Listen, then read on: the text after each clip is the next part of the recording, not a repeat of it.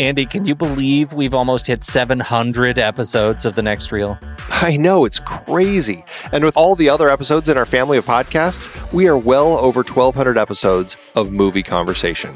It's really pretty amazing that we've gotten to have these in depth movie chats every week for over a decade now. And we couldn't have done it without our loyal community of film fans. Their support over the years has meant so much. For sure. That reminds me, we should give the merch store a shout out. Buying shirts from thenextreel.com slash merch is a great way listeners can continue to support the show. Plus, they get to sport our great designs.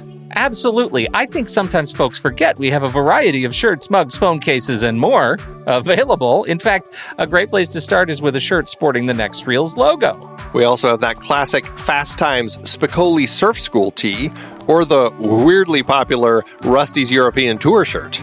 The one from National Lampoon's European Vacation. Why is that so popular? Search me, but we have sold a ridiculous number of those. I guess there are a lot of Rustys taking trips to Europe? We're always adding new designs based on movies we've covered, like our brand new design for a streetcar named Desire, featuring a streetcar named Desire. So if you want to rep your love of TNR and films, head to thenextreel.com slash merch. Every purchase helps us continue to have these weekly in-depth conversations. So visit thenextreel.com slash merch today. And as always, thanks for listening and being a part of the Next Reel community. We've got lots more great movie chats coming your way.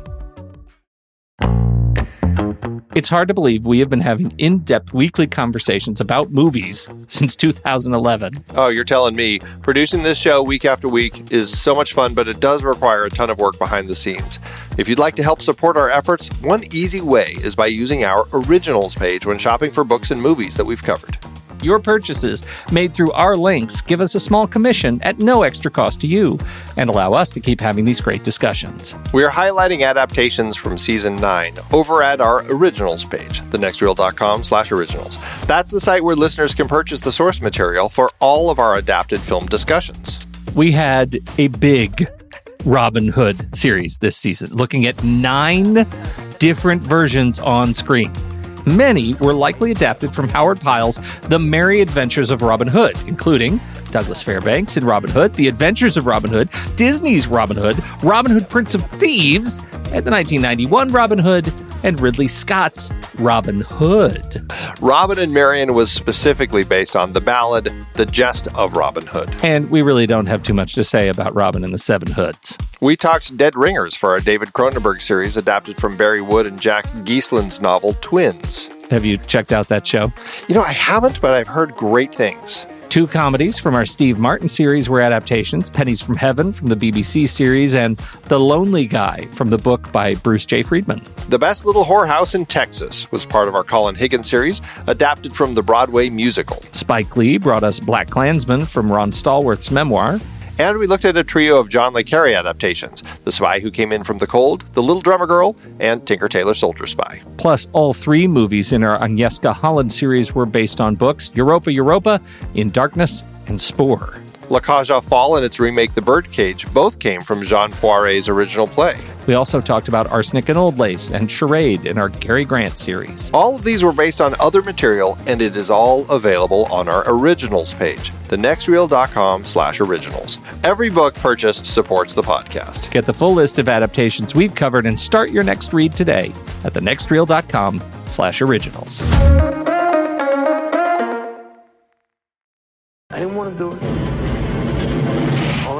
Cappuccino. I'm Pete Wright. And I'm Andy Nelson.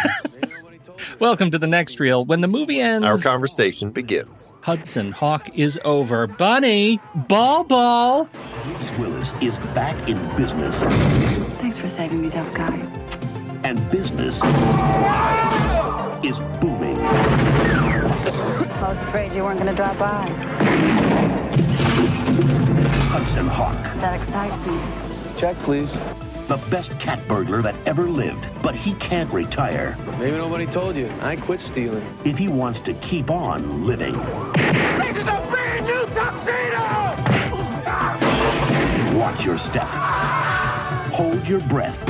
Hang on for dear life and catch the hawk. Good plan, Junior. Bruce Willis, Danny Aiello, Andie MacDowell, Hudson Hawk. Sounds like a party. Andy, for the people, I just need to take a minute uh, out of our uh, usual TNR characters that we play on podcasts Mm. and ask you quite seriously Has anything like what happened tonight ever happened to us in the history of producing the next reel? Uh, that's a great question. I don't think so. It was a special Okay. night tonight. It was a very special night. The special night is that Andy and I apparently only look at certain assets around the show. And so we watch different movies uh, to prep for tonight. And uh, Andy watched uh, Life of the Party, which I think is going to be a great film, but I have never seen it because I was preparing for Hudson Hawk. And so, for the first time, for you regular listeners, in I think over 600 episodes of the show that we've done, over how many movies? 400 some odd movies that a we've lot done of movies. a lot of movies. I don't think we've ever watched the wrong movie because we had some of our wires crossed. So Andy bit the bullet tonight. He had the time to go and watch Hudson Hawk. Thank you, Andy, for doing that. And uh, and now we're here. It was One hour, 40 minutes. later than we'd intended, but you did it. You did it. I'm proud of you. Thank you for doing that. And uh, may it never happen again. Oh, here, here. So here's the thing Hudson Hawk. Uh, this is a start of our Guilty Pleasure series. And uh, the, uh, for 2020, uh, very excited to make this a, a regular thing again. Oh, I thought you were just saying because it's for the decade. We like to do, yes, we like to do once a decade. This is the 20 decade. This is the 20 2020.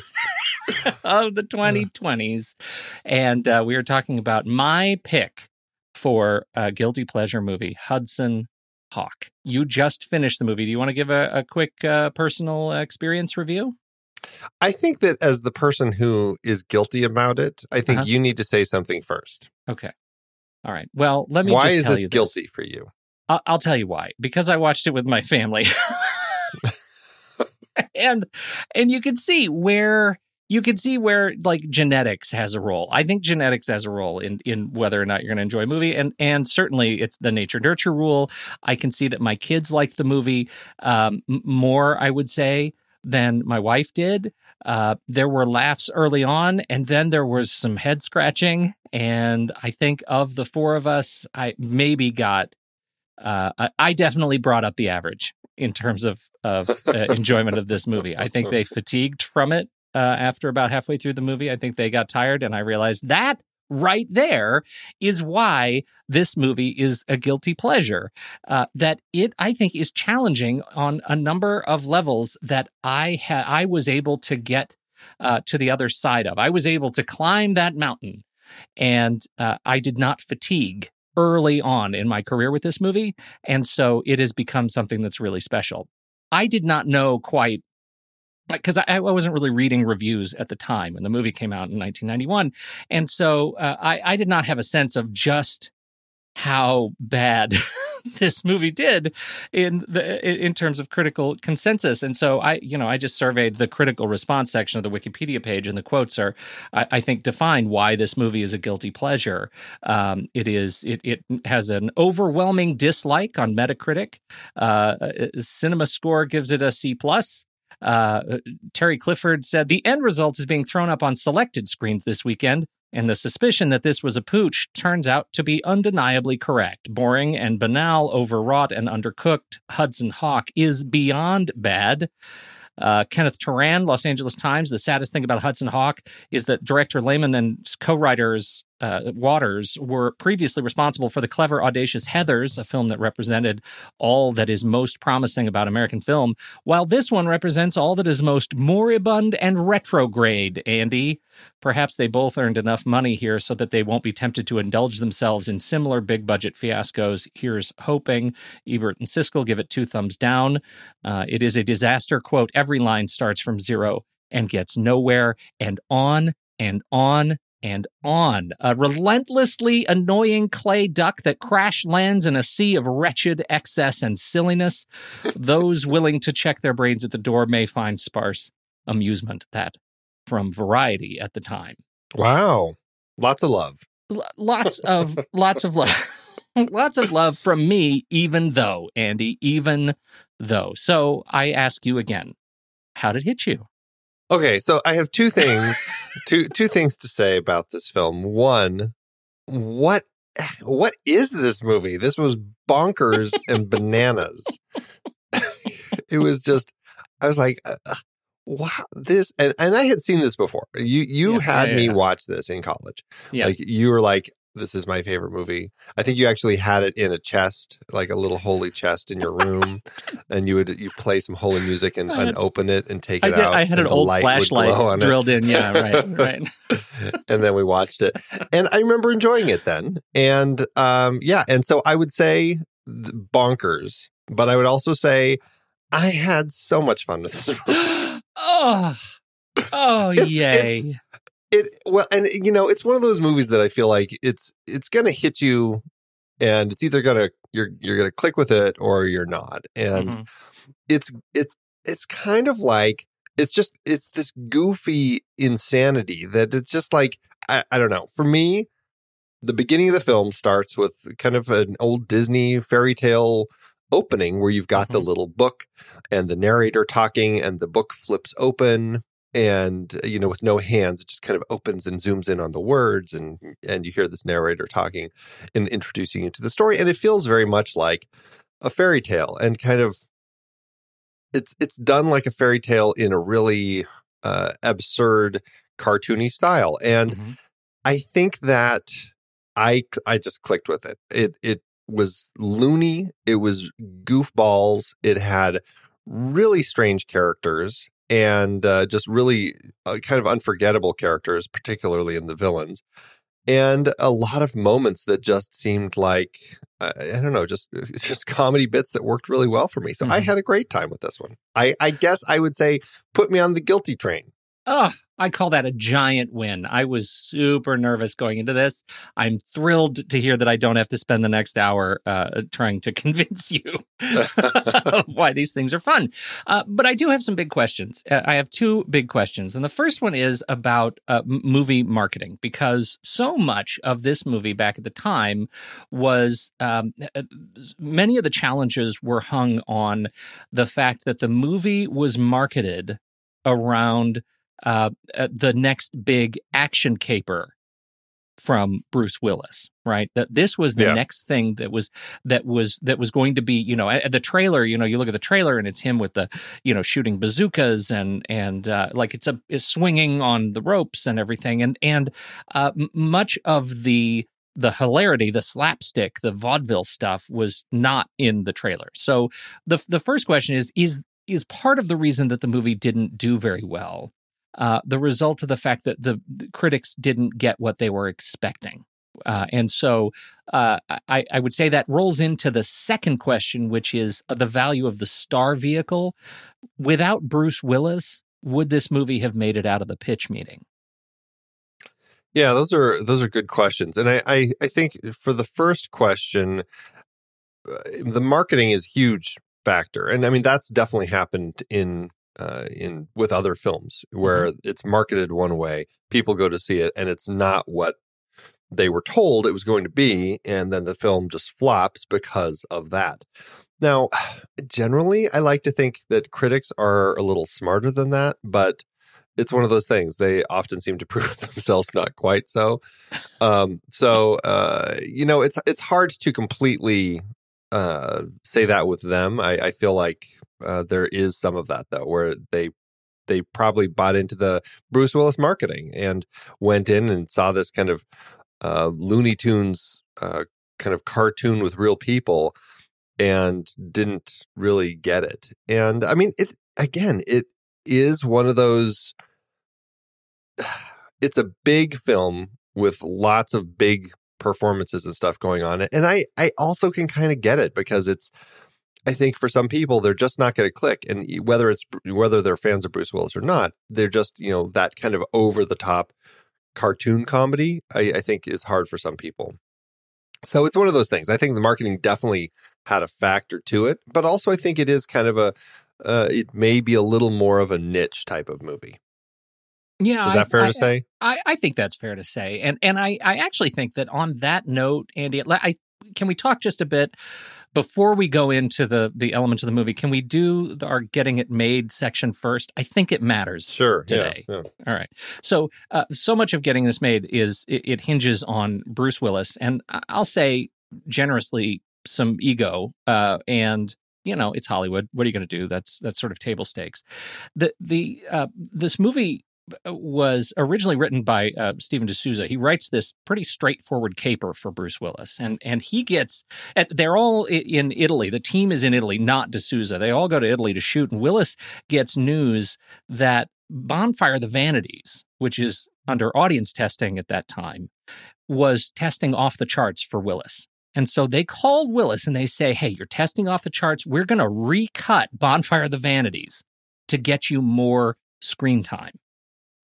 Willis turns around and leverages this newfound credibility to bring on Daniel Waters, who's an, another uh, screenwriting partner, and he starts his round, his Willis's round of rewrites on this film. So now Willis, with new credibility built off of bonfire tests, is rewriting de Souza's straightforward caper into something that he Willis really wants to see in this in this thing and that's when things get crazy. So the studio calls de Souza and they say hey we're going to send you to Italy. We're going to send you to Italy specifically to quote take the pencil out of Bruce's hand so de Souza goes. He goes to Italy, and and Joel Silver, producer, says, uh, "You can't, you can't tell him that uh, because we work for Bruce. Bruce hired us. We don't work for for the studio right now. So if the studio wants to take the pencil out of his hand, they have to send an executive over here to do it directly. So the studio sends an executive over to Italy to get the job done. But the guy shows up, spends three days, looks at some shoots, uh, it goes on set. They do they film one of the robbery scenes with no dialogue, and then the guy goes home. Says there's an emergency. I got to go home. Nobody ever tells Bruce to stop writing the movie, says de Souza, and also then essentially directing the movie. So the movie becomes the movie that Bruce wanted to make. The whole thing with they rob according to songs, all of these things are things that he wanted to do uh, specifically. So around this movie and the making of this movie and how the movie turned into what it was, this is, uh, I, I think, the sole project of Bruce Willis's vein of comedy and and sort of action comedy. This is what he wanted out of this thing. So, um, you know, to the extent that it is. Uh, an acquired taste, or that it's a niche project, as you say, I think that's a really good uh, way to look at it. If you like Bruce Willis's sense of comedy, uh, then this is your, you know, this is your spirit movie. which is funny because I, I mean, I, I don't, I off the top of my head, I can't think of too many comedies that Bruce Willis has done. But he came from TV doing Moonlighting, which was Right. pretty funny, and so it's kind of uh, an odd. Uh, I don't know. I get it's funny that this ends up saying or kind of speaking to audiences saying this is Bruce Willis. Uh, this, is his comedy Mhm. right? Like Mhm. like this. If you want funny Bruce Willis, and if you want to know what Bruce Willis thinks is funny, check this movie out. Well, and if if you'd like to see Bruce Willis uh, it- with a screenwriting credit, right? I mean, Yeah. you'll you'll note in his 125 some odd credits, this is his big screenwriting credit. He's not Yeah. a guy who goes back to to the pen uh, after this. So uh, I I think that is. Um, I, I think that's a really interesting take on it, and I happen to be a guy that I, I really connect with Bruce Willis's vibe, like in, especially in Moonlighting, and and in Die Hard, you get it all all the time, right? You get this: the whole world is falling apart around me, but I have some quirky witticism, I have some facial expression, I have some like a yippee ki line that is going to reset the world in a way that that I can approach again, and I find that brand of humor. I find it uh, a, great affinity to that, and so this movie is nonstop, uh, you know, direct to the vein that kind of comedy. It's comedy that is avant-garde. It's comedy that tests uh, the uh, the your uh, acceptance of bending space time. right? It's comedy that uh, that is it's. It, I mean, if ever there was a movie that for me successfully puts a hat on a hat on a hat on a hat, it's this movie in terms of it, its comedy stylings. And um, for me, it's a constant ride uh, that is eminently quotable and and super fun. And So I'm with you. I get why others don't don't like it, but I think it's important to understand like who this really comes from and and why it turned into you know what it turned into. This is a this is a very much a personal project.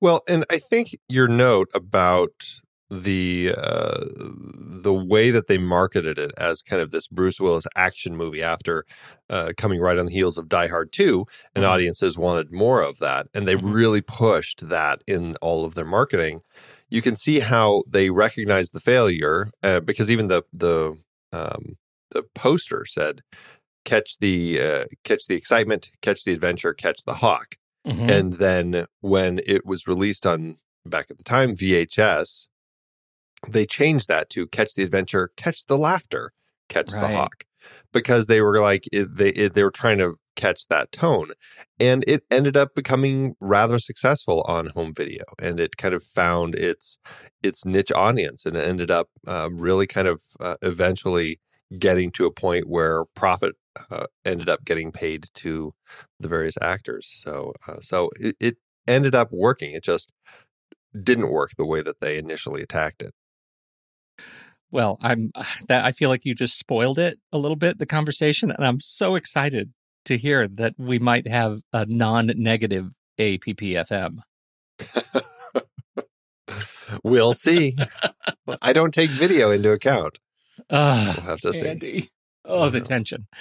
Uh, okay, let's let's uh, start walking through some of the some of the individual beats. You want to talk uh, high level? We'll talk a little bit about the cat burglar story um, and introducing the hawk. I, yeah, let's just kind of go through it. I mean, Yeah. it's it's a funky story, and it kind of uh, it has a lot of uh, little bits of absurdity all throughout. So sure, All right. Well, I uh, I think you know you've already set up the Da Vinci uh, thing a little bit. I mean, it starts with this fable. We we uh, open up, and I, I don't think people expected in a Bruce Willis cat burglar story to to be to open on Da Vinci's lab, and and in this case, Leonardo da Vinci is uh, painted as uh, essentially uh, what would you say, uh, Q from James Bond, but like also painting the Mona Lisa. yes, right, right. But can I just can I just say that, well, uh, it right out of the gate. You know, it has this narrator talking, and he's talking Yeah. about Leonardo da Vinci, and and he's making this horse and all this sort of stuff. And he says, "And that guy on the donkey, he's just a guy on the donkey." Because we're looking at a guy on a donkey, Yeah. and we follow this guy on the donkey until uh, you know Da Vinci has an accident in his lab up on the hill at the top of where this guy Mhm. on the donkey is, knocking the guy on the donkey off, and then the guy on the donkey proceeds to stand up and yell at Da Vinci for all of his crazy uh, nonsense. I don't know. He's yelling at him in Italian, so I'm not sure. so yeah, I mean that sets up. I don't know. It was like this is the comedy. This is what you're Yeah. going to be expecting in this. Right. Well, and I, I because I don't think we're going to talk about him again. I will say he's credited as a guy on a donkey, and it's Remo Ramati, and uh, that's the extent of it. But I love that he actually made it to the credits, so that's pretty good. That's Uh, fantastic. So, so that sets up our our backstory, and the backstory is Leonardo. He invents. We see him inventing and using. We gather for the first time the gold machine, al macchina dell'oro, and uh, he is has figured out a way to convert lead into gold. And this was all in an effort to actually turn lead into bronze, uh, because there was a um, there was a run on bronze because of the Yeah. of the uh, uh, military action, and so. Um, so he invents this way to turn it, and so it turns out what hinges the, there's a tiny piece uh, that is uh, actually made up of three pieces of this mirror, a spiky mirror thing that's broken up into three pieces, and that crafty Leonardo he actually puts those things into three of his prized uh, works, and that is the sort of the soul of the cat burglary story is we have to collect those things, we have to steal them. Hey, can Uh, I just say, yeah. I don't know how it fits in the book I know, like that is uh, like or the model. Like, it's this giant, chunky mirror star, like three dimensional thing. Yeah. Like, how how does that? How did you pull that out of the back of a book? 500 years nobody has ever turned past page 38 like how does that work Where's the hollow? Where Oh is the hollow God. yeah so Yeah. uh so that was one and it's in the bottom of the helicopter uh machine flying machine and it's in the uh horse things uh, the um, the exhibit, right? The Da Vinci. Sforza, right? And so at the auction, and so those are the those are the three things that um, uh, that our uh, main antagonists want to have stolen, and uh, that takes us to Bruce Willis. He is just getting out of prison. It's the day he's getting out of prison, and this is when I uh, I just I fall in love with this character. I want to be this guy. He gets out of prison. He has the hat and the long black trench coat, and he puts his own probation officer uh, in. in- locks him out. I mean, it's just i- i- of the thing, and throws the keys in the mop bucket. And I mean, this is when prisons had keys, man. That's class. That is all class. Uh, and and so that's what we meet him, and he's just he's so cool. He's just so cool, and this is Bruce Willis cool, and I think he does it. I think he does it very well. All He's cool until he hears the backfiring car and throws himself down on the ground. And cool.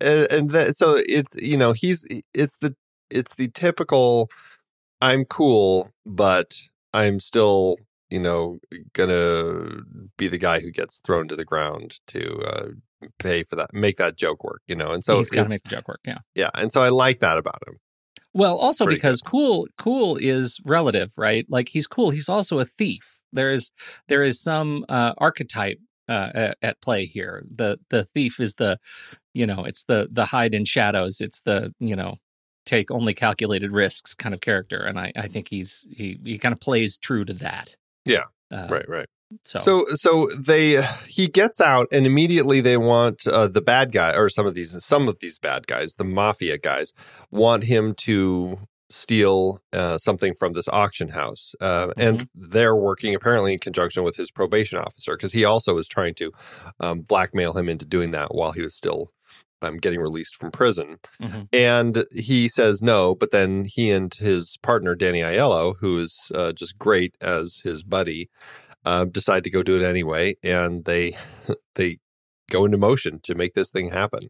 They do, and and they end up going through the the cat burglary scene. Or the the actual stealing is gets to one of the major um, uh, uh, major sort of narrative elements of the movie, and what I think the movie is known for, which is uh, that they, in order to keep time uh, with each other doing the job, they sing to themselves and uh, they know all of the times to all of these classic songs. And so, you know, uh, uh, five minutes and change, you know, swinging on a star. And that happens to be the song that they're singing while they steal the Da Vinci Sforza. And it makes this movie a musical.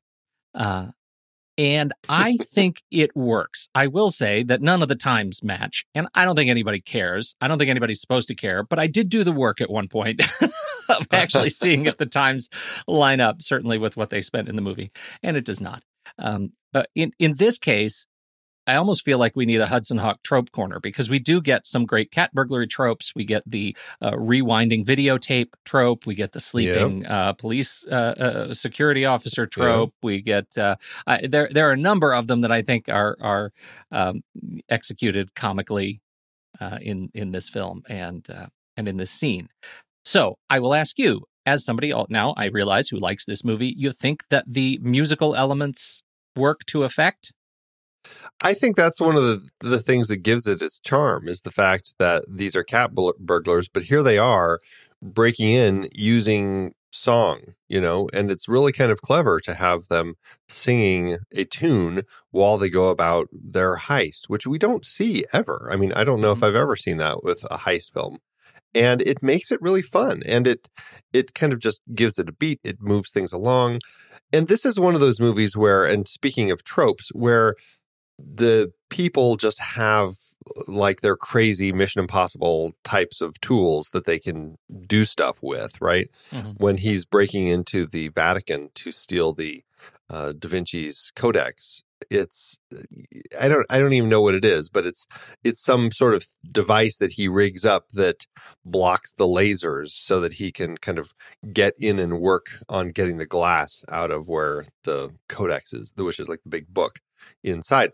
And so it uh, it's just some these funky things that these types of burglars have that just seem so nonsensical but in context of the movie it ends up working. And paired with the singing and everything else that these two are doing, like riding on skateboards down the hallway, it ends up just kind of creating this whole world that it all works. So I, I, I think it's almost an essential element to make this film work the way it does. And in fact, I'll go one further and I'll say I think they needed more music.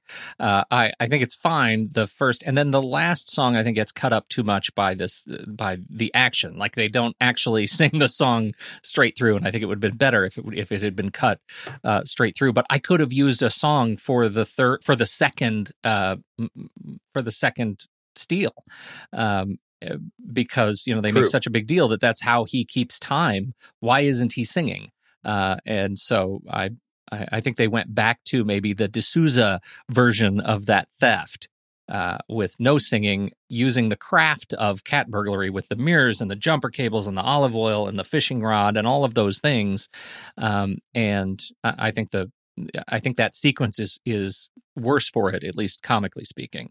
Yeah, and also it's one of those things where he puts together a list of just kind of absurd things like that you just rattled off. Mhm. But do we see him use all of that and and in a way where it's like, oh, okay, that was what that was for, and that was what that was for, or because I know he's like pouring stuff on to kind of pull the glass off, and he has the little walls that he puts up and stuff. But did we actually see, see all those bits and pieces and go, aha? That's a great question. Hang on one second, because I think I can think I can tell you this. Olive oil. Make that list happen. So, uh, grapple biker. So the grapple he uses to get uh, the like the grappling hook he uses Yeah. to get in and out. The biker's bottle he fills with olive oil. The hairspray he sprays in the air to uh, to show the lasers. The lasers, okay, right? the jumper cable he uses to connect the two mirrors that he takes off the walls in the actual museum. Uh, the collapsible yardstick he uses to keep them uh, uniform distance uh, from one another, the two mirrors from one another, and gra- Okay. uses the the things. Uh, the softball, I think he ties the softball to the the fishing hook to throw it into the or maybe he uses that no to that's what he throws up through the glass to get him out of the central column uh, a hundred stamps he uses to and this is elemental to bruce willis comedy he mails himself into the vatican putting a hundred stamps on a giant box and then we see him in the subway and that i took me uh, I, several viewings to realize that he had actually used a hundred stamps to mail himself into the thing and a large bottle of olive oil which obviously he uses so um so yeah he does he uses the stuff that he asks for in, okay. What was the olive oil used for? he puts the olive oil in the biker's bottle and then he sprays the olive or he squirts the olive oil out of the biker's bottle on the uh, um, on the floor and that is what the mirrors slide on it was to to make the floor slippery Okay. so And then what does he do to get the glass off?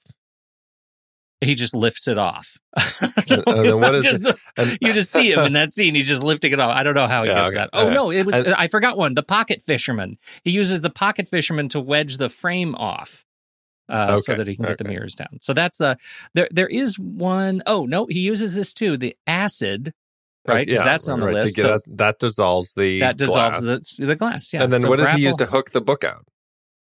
That was Is the, that- uh, that the pocket grappling hook? fisherman. No, that was the pocket fisherman. Okay, okay, The fishing rod. Right. okay. That's so yeah. All right, so you you done well. You done well. So it really it he ends up becoming a MacGyver as well. Yes. Right?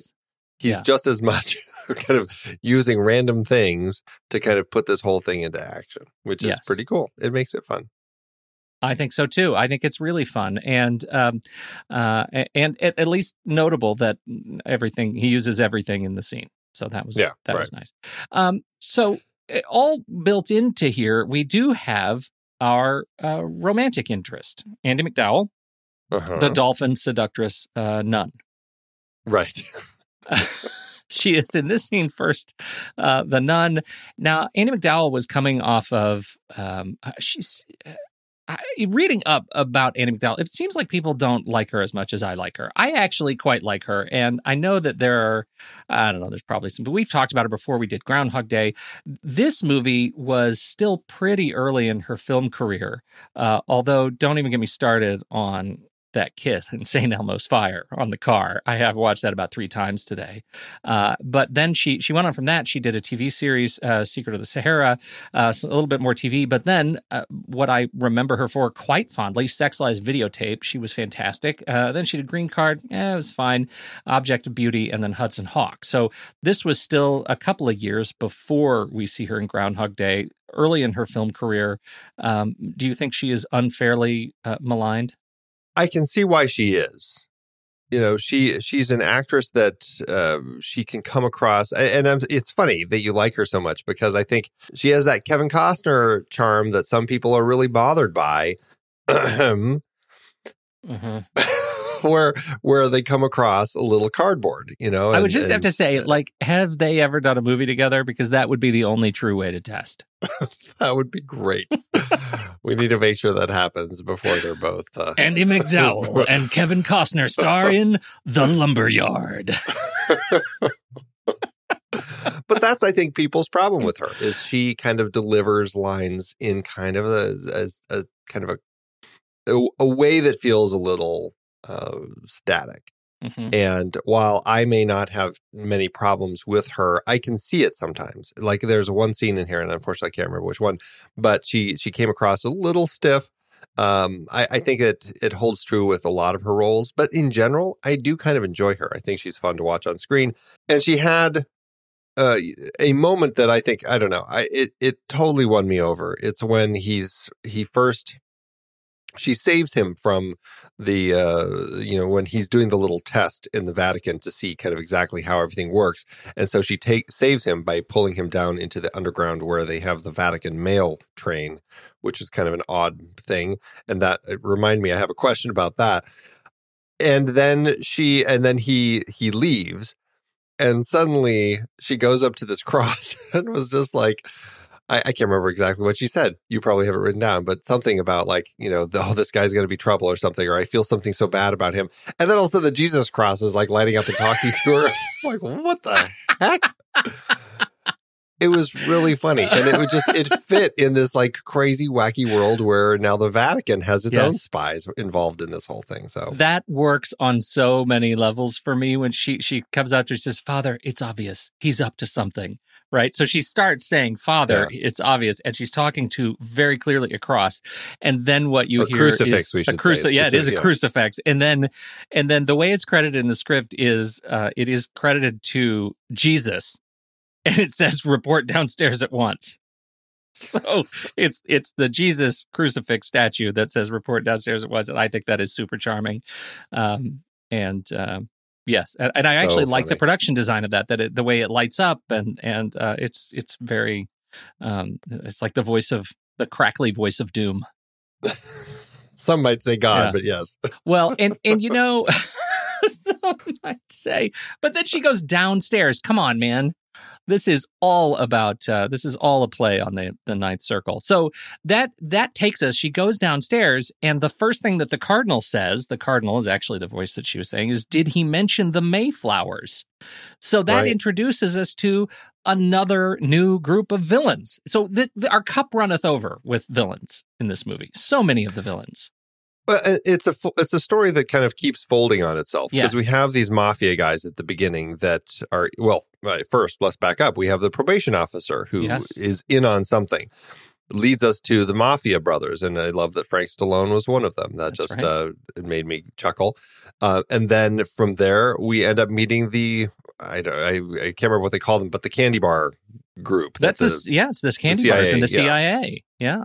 um, which uh, helmed by uh, uh, Char- uh, James Coburn, who is just fantastic in this kind of goofy spy role because you know he did goofy spy movies, and it, it was great to see him kind of in that. And then we, yeah, we get to meet the the bonkers Mayflowers, and then of course Andie MacDowell and the the Vatican the spy people. It's this huge thing of all these people who are kind of being in on this thing in one way or another. But of course, it is Richard E. Grant who is the one who comes out when he uh, he grabs uh, uh, Hudson Hawk, pulls him into his limo, and says, "What can I tell you? I'm the villain."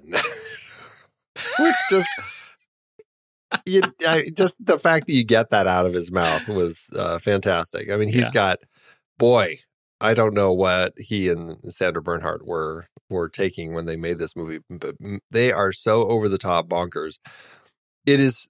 It's just. I I was waiting for them to be on screen, like because I'm like, give me more of them because they're so Yeah. crazy. It was great. Well, okay, Andy, and th- I 100% agree with you on this, but I have to ask uh, first villain that was that the, the part was originally written for was Joss Ackland. Uh, and, you know, he's been in a bunch of stuff. Of note, he is definitely a face if you don't know the name, but oh man, Lethal Weapon 2, when he screams diplomatic immunity, uh, that is one of those iconic performances. So I could kind of see him there, although I feel like that would have been the uh, the expected route, you know, the vaguely international, uh, uh, uh, older male bad guy. It feels like the Stephen E. D'Souza route. Yes, exactly. And then, according to uh, Lehmann, Audrey Hepburn was in contention as the female Wow. villain, right? Holy cow! that would have been maybe something. Uh, but again, that's a de Souza thing. Like, let's make this a serious play for for uh, villainy here, and let's do something you know that that people wouldn't expect, wouldn't see coming. And it was, in fact, again Bruce who who munged the two together in the scripts. He's he, you know he, he says let's take the guy from the first draft and the girl from the second draft and make them a couple, and that is what ultimately lost Audrey. Uh, so I'm a little torn because I do love the Mayflowers, and I think as a couple they they play off of one another so so well in exactly the movie that we got. Uh, but in another version of Hudson Hawk in another universe, I can sure see Audrey Hepburn as the female villain. Villain. Well, and you know that's one of those frustrating things because, of course, if we had the de Souza version, the original, just straight thriller version Mhm. that had those villains, uh, Ackland and Hepburn, as a really interesting but you know devious uh, pair of villains in a serious uh, kind of spy thriller, it probably would have worked. Mhm. We didn't get that version though, and uh, you know it's just one of those things. Like it would be really interesting to see what that version uh, looks like. But uh, and I don't know if if the original script is around, but now I'm curious because I I wonder how it reads. I, it'd be a really interesting thing to kind of check out. But I I, I, I yeah, I mean I I like that as an idea, but I can't help but really enjoy what they did here with these guys. Yeah, uh, the the script that we have in the show notes is uh, revisions by Dan Waters, and uh, it's the July second, nineteen ninety uh, version, which uh, it, it includes the Mayflowers. So we don't have any of the the original de Souza, uh, you know, villainy in here, which is unfortunate. Yeah. Yeah, but we do have is- Butterfingers. Can I just say? I'm sorry, I don't mean to take it off the Mayflowers, but I got your stamps. you made it come out my nose. he is a great character. Ugh. okay. Wha- what a goofy guy. What Yeah. a goofy group all of the candy bars are. You know, uh, Don Harvey as Snickers, David Caruso, surprisingly, as Mhm. Kit Kat, and always surprising um, popping up the way he did. Uh, Andrew Bryniarski as Butterfinger, and Lorraine Toussaint as Almond Joy. Uh, I just Well, Endless- I, I think they endless they, fun watching them. they do such a good job of of lampooning each of their own sort of special brand of um, you know government agent. But I think uh, David Caruso's weird because David Caruso has you know he he uh, I don't know it's so easy to pick on David Caruso I think. Um, but uh, this movie I think he actually has uh, one of the best roles amongst the CIA because he is lampooning like that deep cover I will I'll do anything agent. And so he's constantly in these progressively more uh, like just absurd uh, uh, disguises. Whether he's you know he's he's dressing first, I think he's dressing like Hudson Hawk. Then he's he is uh, dressing as uh, like uh, Andie MacDowell's character, and then he's he's dressed as a statue. like it's just one thing. Which you don't even another. realize is you know is is him Yeah. until they ask him a question. Oh, it's just really great. It's really, really great. So, uh, perfect stereotypes. It, it, and it, it- you know, it kind of he kind of he worked for me, but also I was just like I kept expecting because he would dress like them. I kept expecting a scene to happen where somebody was interacting with who they thought was Hudson or uh, or Anna, and then it turned out that it was actually him. So uh, you know, it, I kind of was waiting for that because they set it up, and I'm like, well, is Yeah. that going to go anywhere? It was kind of a well, that was a little weird for me. I, you know, I get that, and it's probably one of those things that I, having never thought about, now it's the only thing I'm going to be able to think about. So thanks for ruining the movie You're for welcome. me, Andy. That's great. You're welcome. Fixed it for me. That's I'm here for. Um, okay, so back to the Mayflowers. We have this fantastic relationship between Richard E. Grant and Sandra Bernhard. Uh, I uh, I happen to like Richard Grant more than Sandra Bernhard. I think she's uh, she's fine uh, in it, but it's it's Grant that Yeah, it's really, really sells it for me. And um, his the glee that he gets. I mean, he's such a little pervert. The glee that he gets every time she smacks Hawk, and you watch him just sort of get a little oh, rush out of it. Uh, I, I mean, the way he uses his face. This is um, uh, it's almost unfortunate that this role exists for Richard Grant because I can't see him in anything else and not expect this. Not expect a little bit of Darwin Mayflower. Yeah, right.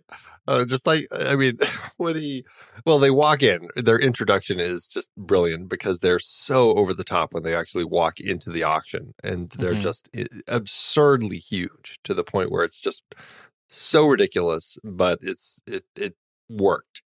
And then, but when they take Hudson and they go to their, I don't know, their uh, kind of their corporate headquarters and they go into the boardroom and there's kind of all of the sinister people sitting around the table and he's talking to them all and he's talking to Hudson who's kind of chained up to a chair and then he, he's kind of explaining his backstory and what he's looking for and his goals and stuff and then he like steps onto the table in the funniest way and he's just like world domination!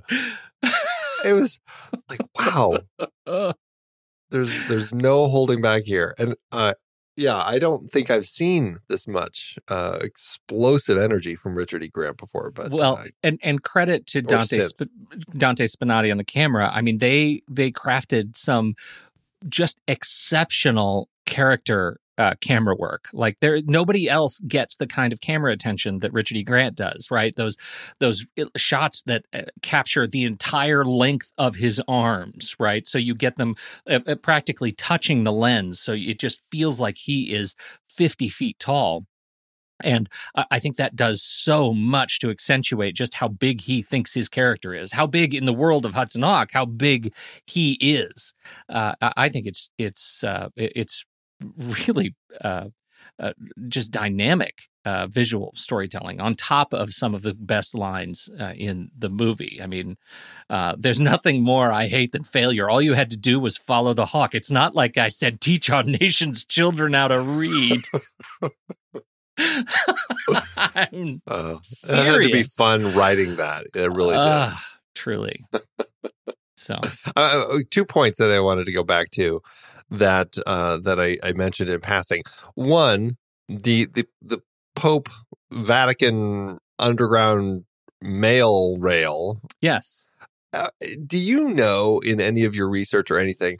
Did they base anything in the Vatican on any reality at all, or was all this made up? Because I'm like, I wonder if they really have like this train system under the Vatican to get mail around. Because I mean, obviously Rome can be a difficult city to ground, get around sometimes. Do you know? There is a, a Vatican railway uh, that are, it's uh, apparently, I looked this up too, because it, it does exist. It's a 300 uh, meter uh, rail. Uh, and it has two, uh, they call them freight sidings, right? So they get things in and out of the, from the Italian rail network into the, the, um, system for the the Vatican. Um, I couldn't figure out if it was anything more than just a system of straight rails. Like it's just in and out, and so it stops Well, in the end of the said tunnel. 300 meters, so that's like super short. Yeah, it's Like, it really goes short. nowhere. It's like there's a wall and it goes through the wall and then there are some sidings so the trains can pass one another. Like if it it's not a big it's not a big thing. So Okay, okay. so Um, really, they load stuff in and it goes inside. take them into and the they unload City, it. and they, and they take it, it and they send the train back out to the Italian Wow. rail system. Okay. really short. There there have been periods where uh, the uh, the system has been used for passengers, but that was very short. So Like illegal people packing themselves up in boxes, sorts of passengers, or actual No, like paying no, to it take a trip to the Vatican. Yeah, paying to take a trip into the into the thing. So I see. uh, yeah. So anyway, it's it's they've been going at it since it looks like what is it, 1915, something like that. Uh, okay, so yeah, gotcha. there you go. All right, so that's that's one. Second one, um, I I want to talk about the tone of the film because this film does take some interesting shifts at times where it seems very jokey. It has this fairy tale feel, but then you have all of a sudden like bursts of violence, like real bloody, shocking violence that makes you go, "Whoa, what is going on with this movie?" First, we have the butler uh, who is Alfred, the Yeah. butler, which was great, who has like knives in his sleeves, which is just kind of some weird spy thing that he does. But you get this strange like knife POV shot as he pops the knife out of his arm, and then the the camera as the knife whisks past uh, the probation officer's throat and slices it open, and you get kind of a blood splash and everywhere. And I'm like, well, that was kind of sudden and weird that that just Mhm. happened.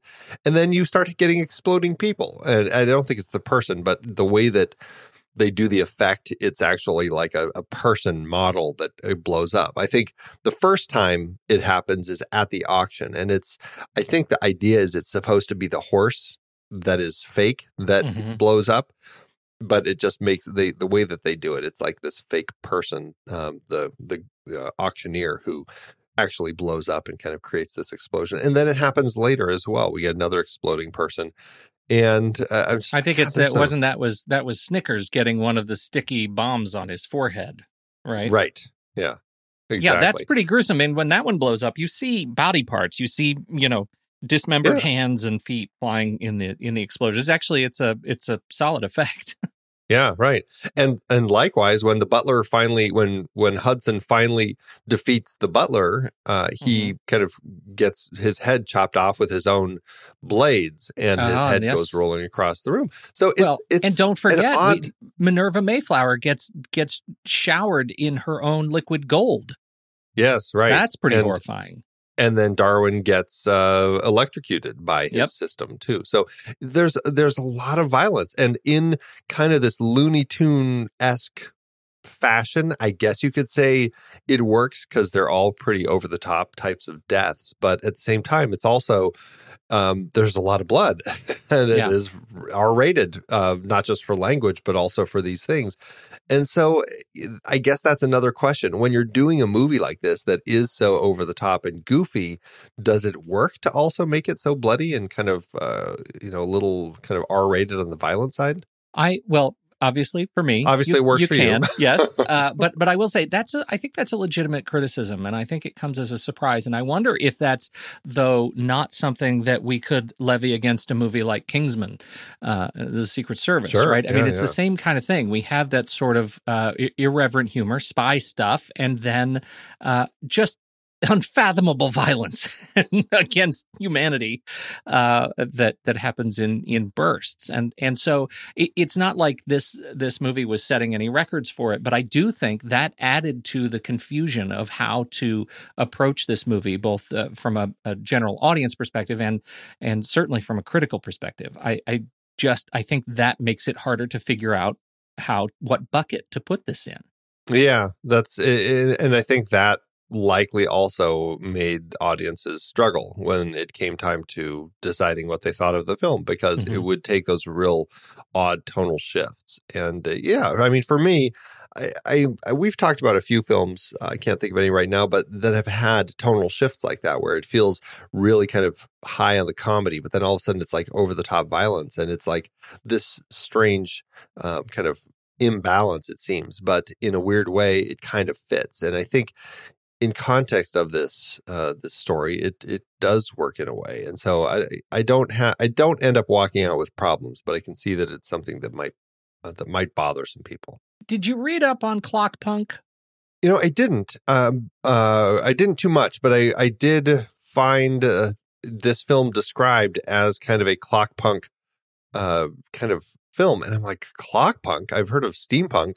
What is clock punk? And I guess it's a derivative of kind of the whole cyberpunk thing as a kind of its own subgenre. And and clock punk is specifically uh, kind of a Renaissance era science and technology where you're taking these pre-modern designs and uh, you're kind of doing stuff with it and they kind of say it's kind of steampunk without the steam mm-hmm. is a way to describe it. And so I think by using a lot of this stuff, this Da Vinci stuff that these guys are are doing and kind of the funky machine, the the you know macchina dell'oro as uh, as Darwin describes it, it's um that kind of fits in this like this funky machine that I mean honestly is that really going to work no it but it looks really cool in context yeah. of what they're doing for the story so I guess that's what it is but I mean geez I didn't realize how many different uh, derivatives there were I mean biopunk nanopunk post cyberpunk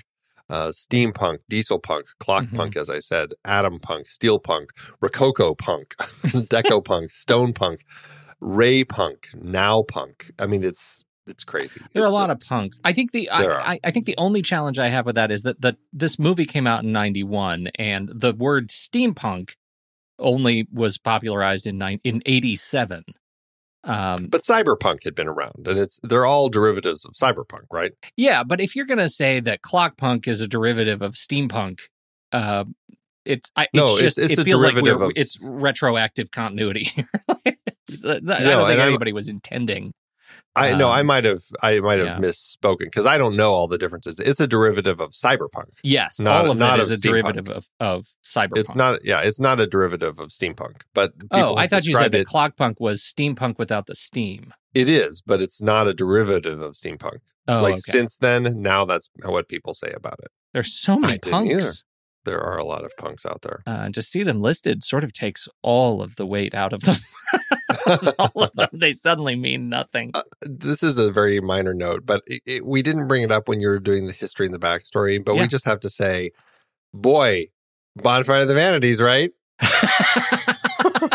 you know, can I read? I, I didn't read this quote, right? All of this that I got was taken from a 30th anniversary event for the Running Man, and it was it was de Souza telling the story of how Hudson Hawk changed. And so there's a passage from this that I, I didn't read. There is some colorful language in it. So can I can I read it? Will you indulge me? Sure. Because it's to your point and it makes me chuckle. So this is de Souza talking. While I'm in the trailer, the phone rings, and it's then Warner Brothers executive Mark Canton calling Bruce Willis saying, We just had a test screening of Bonfire of the Vanities. You tested through the roof. We're recutting the movie to make your part bigger, de Souza recalled. So Bruce gets off and says, That was Mark Canton. They just had a test screening of Bonfire of the Vanities. I tested through the roof. They're recutting the picture. Joel Silver kicks me and says, Fuck Mark Canton, just his movie and ours. Watch what happens this week. And then all of the other stuff we talked about earlier starts to unravel. Joel wow. Silver called his shot, and the, and both of those movies, yeah, Bonfire of the Vanities, huh? I mean, I'm a Tom Hanks fan, and I'm a Brian De Palma fan. It's it's a really odd little uh, kind of uh, I don't know. It's an odd disaster of a movie, but I'm, it's entertaining. It would have been sure sweet. Is. It would have been sweet had you actually picked Bonfire of the Manatees as your guilty pleasure. oh, wouldn't that have been great? so uh, funny. Uh, well, what about what about Michael Lehmann, the director? Are you uh you know are you a fan is of Lehmannisms? Well, Can here's we, the uh... does he deserve his own shirt? Lehmann, I mean, so I, I'm not a fan of Lehmannisms per se. I'm a fan of this movie and just one other. Um, and then probably half as much a third. And that's about it, right? I didn't like Airheads very much. He's done a lot of TV that I wasn't crazy about, but Hudson Hawk I love, Heathers I adore, and The Truth About Cats and Dogs. Uh, that's a very sweet movie. It's a very sweet movie, and it does have the line, You can love your pets, just don't love your pets, which I use a lot. So I feel like those three movies get some credit for uh, Lehmann, and then he just, um, I kind of fell off the radar for me. I have. I, am sure I've seen some TV that so. he's done. You know, he did Veronica Mars and Jessica Jones, and um, uh, let's see, Tyrant. Uh, these are all movies. They're all shows that I watch. Californication, True Blood, uh, American Horror Story. Did three episodes of that. So he's uh, oh Dexter. I absolutely. I've seen a lot of the TV that he's directed. Uh, but in terms of feeling like Lehmann has uh, deserves his own auteur theory shirt, I I don't. I'm not feeling it. Yeah, I don't really either. I mean, even watching this after having seen Heathers countless times, um, Yeah. I don't feel like I'm seeing any visual or, or or any cues in kind of from one story to the other. Um, and even Truth About Cats and Dogs, like the all just those three of his nine film credits feel very different, very different. I'm surprised you didn't bring up 40 Days and 40 Nights, but uh, maybe I'll just let that go. That Josh, that hit Josh Hartnett vehicle. You know, I remember liking My Giant, but I didn't think Yeah. much of it. It was kind of a like it and forget it sort of movie. Yeah. So Yeah, maybe. yeah. Sorry, I've forgotten it. yeah. so, uh, yeah. it's it's interesting and i can see why the critics might have had a harder time walking into this movie knowing that a writer like daniel waters and a director like michael lehmann who were involved in a really fantastic and biting uh, film like heathers now are delivering this film and then you watch it and go what the heck am i watching? This this cartoon with real people it doesn't feel at all like it's from these people. So i can see Mhm. why there might have been a little more of that that shift in the perspective from the critics because of that. And and instead it goes you know story credit goes over to bruce willis uh, and robert kraft. And robert kraft is I, I i think you know you put him in the music department he's an exceptional talent right? He's a he is a uh, I, I think he is great and it what he does. You'll notice this is his one story credit in his entire career. And i think again there might be reason for that. Yeah kind of kind of an odd thing to to Yeah. kind of jump into. So i'm assuming he was buddies with bruce willis i He don't was. know how he was yeah. Buddies with Bruce Willis, and they in fact they wrote that that opening song together that essentially provides the framing for the story. Little Eddie Hawkins, you know, uh, and Yeah. and they they they tell the backstory of of uh, him as, as sung by Dr. John, and it's a great song, and that is the framework for the the story that Willis wanted to tell, and uh, and uh, there you have it. So you know, if you Yeah. get it, you get it, you'll enjoy it. Uh, if not, right right Yeah. You can see why it might be guilty for other people That's right. One thing before we forget, Andy, before we move completely out of this, uh, uh, Chris Lebenzon and Michael Tronick uh, are behind the editing of this movie, and uh, you know the movie's uh, objectively all over the place. And, but one of the things that they do that they they do have no problem with is cutting these sequences together that look like they're they are completely absolving themselves of any responsibility to space and time. Right. So you have these characters that are falling off a building and they land in a chair in a living room as if everybody's waiting for them. Right. Um, right right right so all those kinds of of tricks, and for me, they work really well because I've already bought into the universe of the story. Right? I, I think that um, you know doing that kind of thing, taking advantage of me once I'm already in the machine, I think works really well. But some of the the more critical response to this movie says it's it's cheap. It makes the movie look like it was uh, like they forgot how to tell a narrative story, like they just weren't paying attention and things were just got broken. Um, do you did did anything strike you as off with some of those tricks? I'm glad you asked about the editing. That was something I, I had some notes on and, and forgot I wanted to chat about that.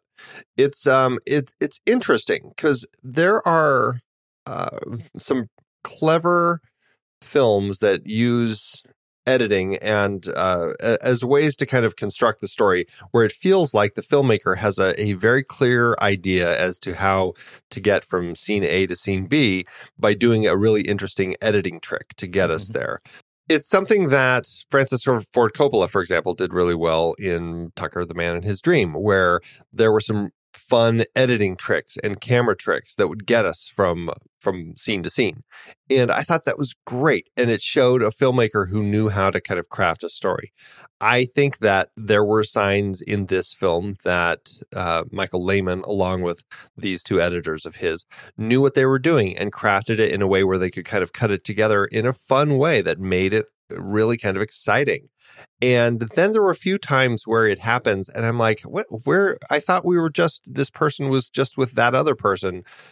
and it just kind of kind of it cut out. I felt like there was story missing. So I can see why some people would have problems with that. But I think that they were also missing some of these grander elements that these people were doing that made for a film that I think says it's a little more special than what they were judging it for. All right, I'll buy that. Then it, I I think so much of that is uh, it it. Uh, it's elevated by use of sound too to to kind of you know align some of these more comic stingers uh, to to remind you that this isn't real. What you're seeing isn't real. You're not allowed to take this literally, or you're allowed to, but you know that wasn't our intention. Uh, Yeah. I, the the some of them the uh, the sound effects in particular using the uh, the the squish sound as the auctioneer shakes his cheeks back and forth. I find particularly uh, disturbing. Uh, but that's not certainly not the only one. Those kinds of things, springs and things like that, are are really fantastic. So, Yeah, they're clearly having fun with it. and speaking of sounds, you want to talk about the phone tone? I, it's well, it's not a phone tone in this uh, movie, but in Our Man, Man Flint, it was kind of the spy phone. Mhm. And this was going back to that James Coburn uh, spy movies that he was in, kind of the James Bond spoofs that were uh, an awful lot of fun. And it was kind of the spy phone that had that diddly, diddly, diddly, diddly Mhm. sort of ring. And it's the code that uh, the butler and the the uh, uh, I, The Mayflower. I can't remember if it was Darwin or his wife that when they put it on Hudson in that funky looks like a Simon toy where you got to push the little color buttons it. Yeah, yeah. and Simon uh, right but it has that it has that tone and then of course that later is also used in austin powers so i just love that it's a tone that now has kind of uh, an even longer kind of thread of usage which i really enjoy In terms of sequels and remakes, well, I don't know. where's the you- where's the broadway stage show version did you did you find it? I, I I would absolutely stand in line for Hudson Hawk the musical. well they already have a couple songs ready for it Yeah. Uh, the only thing I I, I didn't find uh, anything. Did you, I mean? Did you find anything that I missed? oh no uh, no no the the only thing that I found was that uh, Ocean Software made the game Hudson Hawk, uh, and they made it for a number of platforms, including Super NES, and uh, uh, they they acquired the rights before they had seen the film. Now, I did not play the game when I was uh, a, a lad, uh, and so I had to rely on the YouTube complete walkthrough, which you will find in the show notes. And if you watch that, you'll recognize they had not seen the finished movie before they made the game. That has happened before. This one is particularly it, it takes a, dis, a a distinct honor in how disconnected it it just might be uh, from the movie that it supports. Uh, so enjoy that. I well, this is a description of of it on uh, Wikipedia. On his journey, Hawk must face many oddball adversaries, including dachshunds that try to throw him off the roof of the auction house, janitors, photographers, killer nuns, and a tennis player. yeah, yeah. Those must have been from the de Souza cut. Uh, how to do an award season? it wasn't a big award movie, as you can tell, as you can probably guess, but it did fare well at the Razzies. it's one of those movies. Uh, yes, in the 1996 Razzies, it was nominated for six of them, uh, and it won three. It won Worst Picture, it won Worst Director, and it won Worst Screenplay. Bruce Willis was nominated for Worst Actor, but lost to your favorite, Kevin Costner, from a movie we've talked about, Robin Hood, Prince of Thieves. Uh, this is sad. Richard E. Grant was nominated for uh, Worst Supporting Actor. Uh, he did lose to Dan Aykroyd in Nothing But Trouble. And I know, I know. And uh, Sandra Bernhard was nominated for Worst Supporting Actress, but she lost to Sean Young in A Kiss Before Dying, which I haven't seen, so I can't speak to. Yeah. Interestingly, in the 2000 Razzies, they had an award for Worst Picture of the Decade. It, this was nominated for that. However, it did lose, unfortunately, to Showgirls, which was the big winner for Worst Picture of the Decade. And last but not least, the Stinkers. The Stinkers Bad Movie Awards. This was nominated for Worst Picture, but it did lose to Nothing But Trouble. So there you have it. All right. Well, how to do then uh, at the box office? Please tell me at some point there is redemption for my guilty pleasure.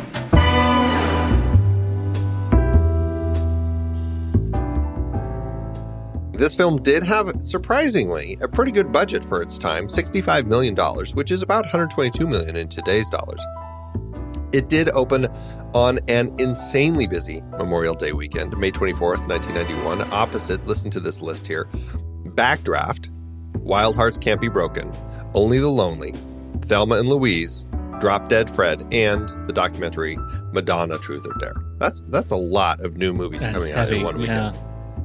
Um, because of the struggle with its tone and its advertising, it did bomb at the US box office, only making just over $17 million. Luckily, Pete, and this is where your saving grace comes in, it did actually do better internationally, earning 80 million overseas, giving it a total gross of almost 183 million, and it gives it an adjusted profit per finished Yeah. minute, Pete, of 638,000. There you Oh. go. It is a happy ending. Outstanding. Ah. All right. I'm done. Let's hang it up. I don't even want to talk anymore. Let's just end it on a high note. All right. Uh, this is this actually has been a, a great way to open our guilty pleasure series because I think I, for me at least, uh, I feel like I know what uh, I I have a better sense of the guilty pleasure aspect of this movie. I this was a a clear critical failure, and I am I consider myself proudly uh, amongst the cult that uh, still finds joy in this movie. I find great joy in this movie. I think it's funny. It's a universe that I um, I, I'm uh, like to exist in for my little hour and forty minutes. And if there is uh, any hope on the horizon, given the the sort of franchise fever, I would buy into uh, a Darwin and Minerva Mayflower cinematic universe uh, with all my heart. That would be pretty interesting. Huh? It would be very interesting. You can Yeah, see it. It's just I'd be one down movie after another of them trying to take over the world in different. It'd be, it'd be like wacky Boris and Natasha, It is. It's Boris and Natasha. or uh, or Pinky and the Brain. this is the franchise that never was, and I think if if we love it hard enough, we might just get it. No, I you know I I enjoyed it. I'm glad you picked it because it's not one that I had sought uh, a rewatch with, but after actually rewatching it, I'm like, you know what, this is really fun. I would totally watch this again. I think the unfortunate thing is they pushed for an R rating. Mhm. And they made it into something that I can't really show my kids right now. You know, I'm going to have to wait a while before I can watch it with them, and that's that's kind of uh, you know, it's it's a little sad, but uh, you know, I, I'm okay. I'll I'll wait until they're older, and then I'll see if they're if they bite. Yeah. All right. Well, I think we need to take it to the mat. Let's do it. Head over to flickchart.com slash the next reel. You'll see all the movies that we've talked about on this show. If you swipe over in your show notes and tap the word flickchart, it should take you straight to this movie in the flickchart catalog where you can add it to your own list and see how it stacks up against ours. First up, this will be a tough one for me. Hudson Hawk or one of my new favorite Cronenberg movies, Scanners. Oh, oh no. No, no, no, no, no. Okay. It's it is not a question. I I have chosen joy. And uh, I know, I obviously it's gonna be Hudson Hawk for me. Ugh, I I would pick Scanners. I would. I know. I know. I knew I it. know. I knew it from the beginning. Let's do it. Mm-hmm. One, two, Two, three. World domination. I mean, that's me giving it to you because I Oh. like you. Oh. Oh, okay, that was that was that was my one cheat. Oh boy! All right, Hudson Woo. Hawk or Dead Ringers. well, you know, it's a guilty pleasure for a reason, Andy. I know. I know. You know what? I'm. I will still give you Hudson Hawk. I. Oh my god. This is going my way. You know I what? know. I think of the two of us, both of us need a 2001 in our catalog, and this might be yours. Oh my. Here Oh, we my. go. Uh, all right. No, no, no. I'm giving it to you. I'm I know. it to you. Oh, that's good. All I want you to click up. click submit and move on before you change your mind. okay, all right. Next up, we have Hudson Hawk, or this will be. I I am curious where you'll go with this one. I hope you are smart and don't let your guilt take you over. Scott Pilgrim versus the World. oh no, Scott Pilgrim versus what? Don't worry about that. No, it's okay. Okay. It's okay. All right, I was worried for a minute. We're okay. Hudson Hawk, or or the good, the bad, and the ugly. I got to go Good, Bad, and the Ugly. You know, I'm, uh, yeah, in spite of what others think of me, I'm not an idiot, right? I will also go Good, Bad, and the Ugly. Oh, good. All right, Hudson Hawk or The Sting. Oh, definitely The The, Sting. the sting, yeah. Although it could have used more singing. and more stinging. Uh, Hudson Hawk or more Bruce Willis. Live free or die hard. Oh, I got to go live free or die hard. See, now on this one, I would go, uh, in terms of my Bruce Willis fare, I would watch this Bruce Willis over that Bruce Willis. Okay. And Well, I don't this one feel we bad are going to go to the Yeah. mat. All right, let's do it. All right, here we go. Ready? One, two, two, three. Scissors. Paper. Oh, God. I mean, I, I don't feel bad about losing, apart from the fact that I lost again. I know it's. okay. All right, here we go. Hudson Hawk or Seven Samurai. Oh, sorry, Pete. I got to go Seven Samurai. Um, yeah, I will go Seven Samurai. I do, I very much enjoy Seven Samurai. It's just four hours, but other than that, Hudson Hawk or Rocky Balboa. Rocky Balboa. Man, you know, we watched all those, and I don't even remember which one Rocky Balboa is. They you- all hit a point where they blended together now. That was the very last of the Rocky ones, right? It was the it was the 2006. yeah, I know. Was that the one- And it no, was it was it the was- one. It was time for some hurting bombs, right? It was Who the one where he's the old man, and Okay. And he's fighting the young cocky kid. we really liked that one. Okay, I'm gonna go with Rocky Balboa. I just I lose track because there were so many. And all right, Rocky Balboa it is. Mhm. Hudson Hawk or Raise the Red Lantern. Oh, I'm Raise the Red Lantern. Raise the Red Lantern. Well, you should be happy with your guilty pleasure. It landed at spot 110 on our chart, 110 out of 437 or a 75%. Andy, I was completely satisfied after the first two rankings. The the, the movie ended up in this like part of the list is a huge win for me. So I will take it and go home. Had I lost everything after that, uh, it would have been okay. So Uh, huge win uh and and that's exactly i mean that that feels you know really good to to um uh, my chart which as you can imagine it, it performed well how did it do on your personal it actually did about the same as it did for us. It landed in spot 1206 out of 4285, which is about a 72%. So it, it fared well. well here's a little bit of irony mine actually ended at 72 out of 1431 which is a 95% that's right 95% for hudson hawk. I'm that much of a hudson hawk lover. Uh, and according to the uh, algorithm this should be a four and a half star movie over at letterboxd.com slash the next reel. Four and a half stars andy. I checked letterboxd Oh my. and my my letterboxd currently stands at I, I think four stars so this viewing would actually call on me to raise my star rating by a half star.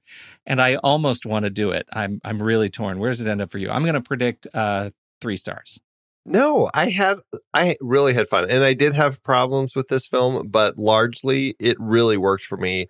I found it just delightful. I love the characters and I love the goofiness. And I didn't even mention it also has the the, the goofy, nonsensical, everything is great ending where all of a sudden Danny Aiello is alive Yeah. again. I'm like, that was really dumb, but I kind of like it because the- can you believe it? Right. In sprinklers inside. Uh, it's just it was really funny. So i i enjoyed it. I'm giving it four stars and a heart. Okay, really, I said three stars because I wanted to get it recorded where you contradict me and say, no, I liked Hudson Hawk more than that. oh you well you win. I am going to give this, I'm going to raise this four and a half stars. And that, that other half star, Andy, that one's for you. Oh Yeah. look at There you go. that All go. right, so uh it's uh going to be ranked over on letterboxd and uh there it is We are going to catch it for this show. Hmm. we're going to go swinging on our own star Oh, I we can't wait. Okay. Well, Well, next week, I can't wait because we're going to talk about my guilty pleasure, which is a much more recent film. It is uh, is going to be Ben Falcone's Life of the Party with the fantastic and ever enjoyable Melissa McCarthy. McCarthy, and I just can't wait uh, to laugh with you about that one. I can't either. film.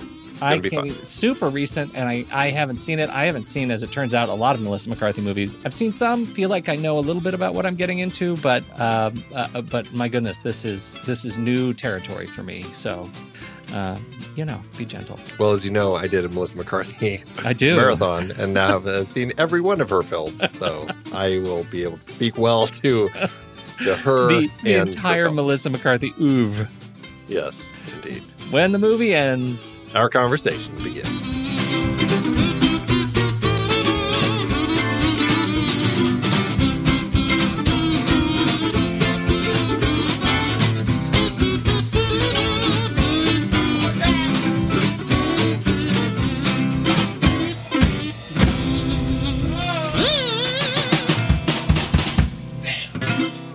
Amazon giveth.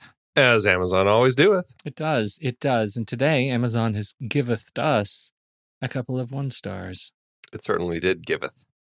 Uh, I, uh, if you don't mind, I would like to start.